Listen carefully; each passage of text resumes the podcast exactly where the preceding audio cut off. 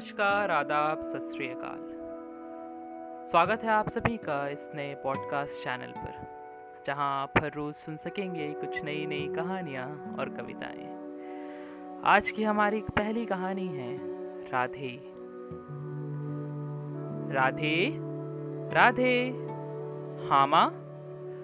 जरा मटके में पानी तो भर के ले आना लल्ला। चूल्हा चढ़ा रखा है चावल दाल बनाने को। राधे की माँ स्वयं चल नहीं सकती। ऐसा नहीं है कि वो जन्म से अपाहिज थी। ये पिछले बरस की बात है। एक बीमारी ने पूरे शहर को अपनी चपेट में ले लिया था। सब कुछ बंद। वीरान सड़क, सूनी गलियाँ और तंगी की चपेट में भूखे पेट। गली के छोटी सी झुकी झोपड़ी में रहने वाले राधे और उसकी माँ का गुजारा अमूमन, मेन हाईवे पर स्थित बाबा द ढाबा में सुबह शाम काम करके चलता था। कभी बर्तन धोने हो गए, कभी रोटियाँ सेकनी हो गई, वहीं से उनके खाने का भी इंतज़ाम हो जाया करता था। परंतु जैसे ही इस भयावह बीमारी ने पूरे शहर, राज्य और देश को अपनी चपेट में ले लिया और सारी दुकानों और सेवाओं पर कुछ महीने के लिए पाबंदी लग गई इन जैसे लोगों का तो एक वक्त भी खाना पीना बहुत मुश्किल हो गया। बाहर ना कोई रोज़गार था, ना कोई लोग कि भीख मांग के भी जीवन बसर हो पाता। परंतु माँ का दिल तो मोम सा होता है। बच्चे की भूख के आगे कहाँ खुद को रोक पाती? अपने घर से निकलते ही वो मीलों तक का सफ़र तय कर पैदल ही हर रोज अपने बच्चे के लिए दो तीन सूखी रोटियों का जुगाड़ कर ले आती थी।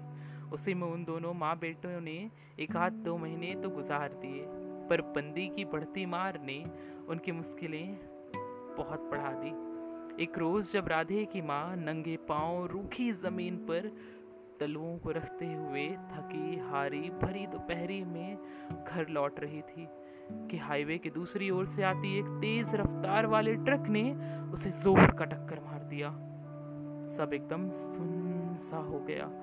चारों ओर सड़क के खून पसर गया और पुलिस की गुजरती गाड़ी ने रुककर उसकी मदद करनी चाहिए।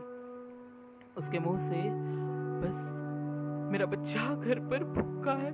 ये, ये रोटियाँ कोई उसे दे देना। यही वाक्य टूटे फूटे लफ्जों में सुनाई दे रहे थे। पुलिस के कुछ जवानों ने एंबुलेंस का इंतज़ार ना कर उसे अपनी ही लाल बत्ती वाली गाड़ी में बैठा लिया और अस्पताल पहुँचा दिया।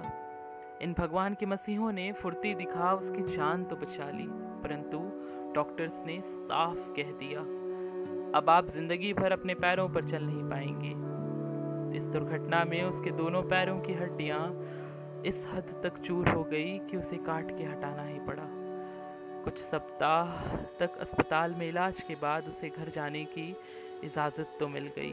परंतु अपने बच्चे का ख्याल उसे अंदर ही अंदर हर पल खाए जा रहा था। कुछ पुलिस वाले जब भी अस्पताल में उसे देखने या पूछताछ करने आते थे, वो अपने राधे के बारे में उनसे ज़रूर पूछती थी। और वो, तुम्हारा बच्चा सही हाथों में है, तुम चिंता मत करो, कह के चले जाते थे। परंतु माँ का हृदय कहाँ मानता था और वो बस विचलित सी रहती थी। घर पहुँच के जब उसने पाया कि उसका बच्चा हंसता हुआ खेल रहा है और उसके साथ एक लगभग तीस पैंतीस बरस की महिला भी थी। जब उसने जाना तो मालूम हुआ कि वो केयर फॉर चाइल्ड संस्था से जुड़ी हुई है और जो ज़रूरतमंद माँ बच्चे का लालन पालन करती है। इस घटना ने उसके पैरों को तो छीन लिया, किंतु इस संस्था के अंतर्गत जुड़कर वो घर से सिलाई का थोड़ा बहुत काम कर अपने बच्चे का अच्छे से ध्यान रख सकती है। और आज साल भर बाद उसे अपने बच्चे को खिलाने के लिए दाने दाने का न मोहताज होना पड़ता है और ना ही भटकना पड़ता है। राधे, आओ लल्ला, खाना लगा दिया है तुम्हारी मनपसंद भिंडी बनाई है चावल के साथ। जल्दी जल्दी खा लो। धन्यवाद।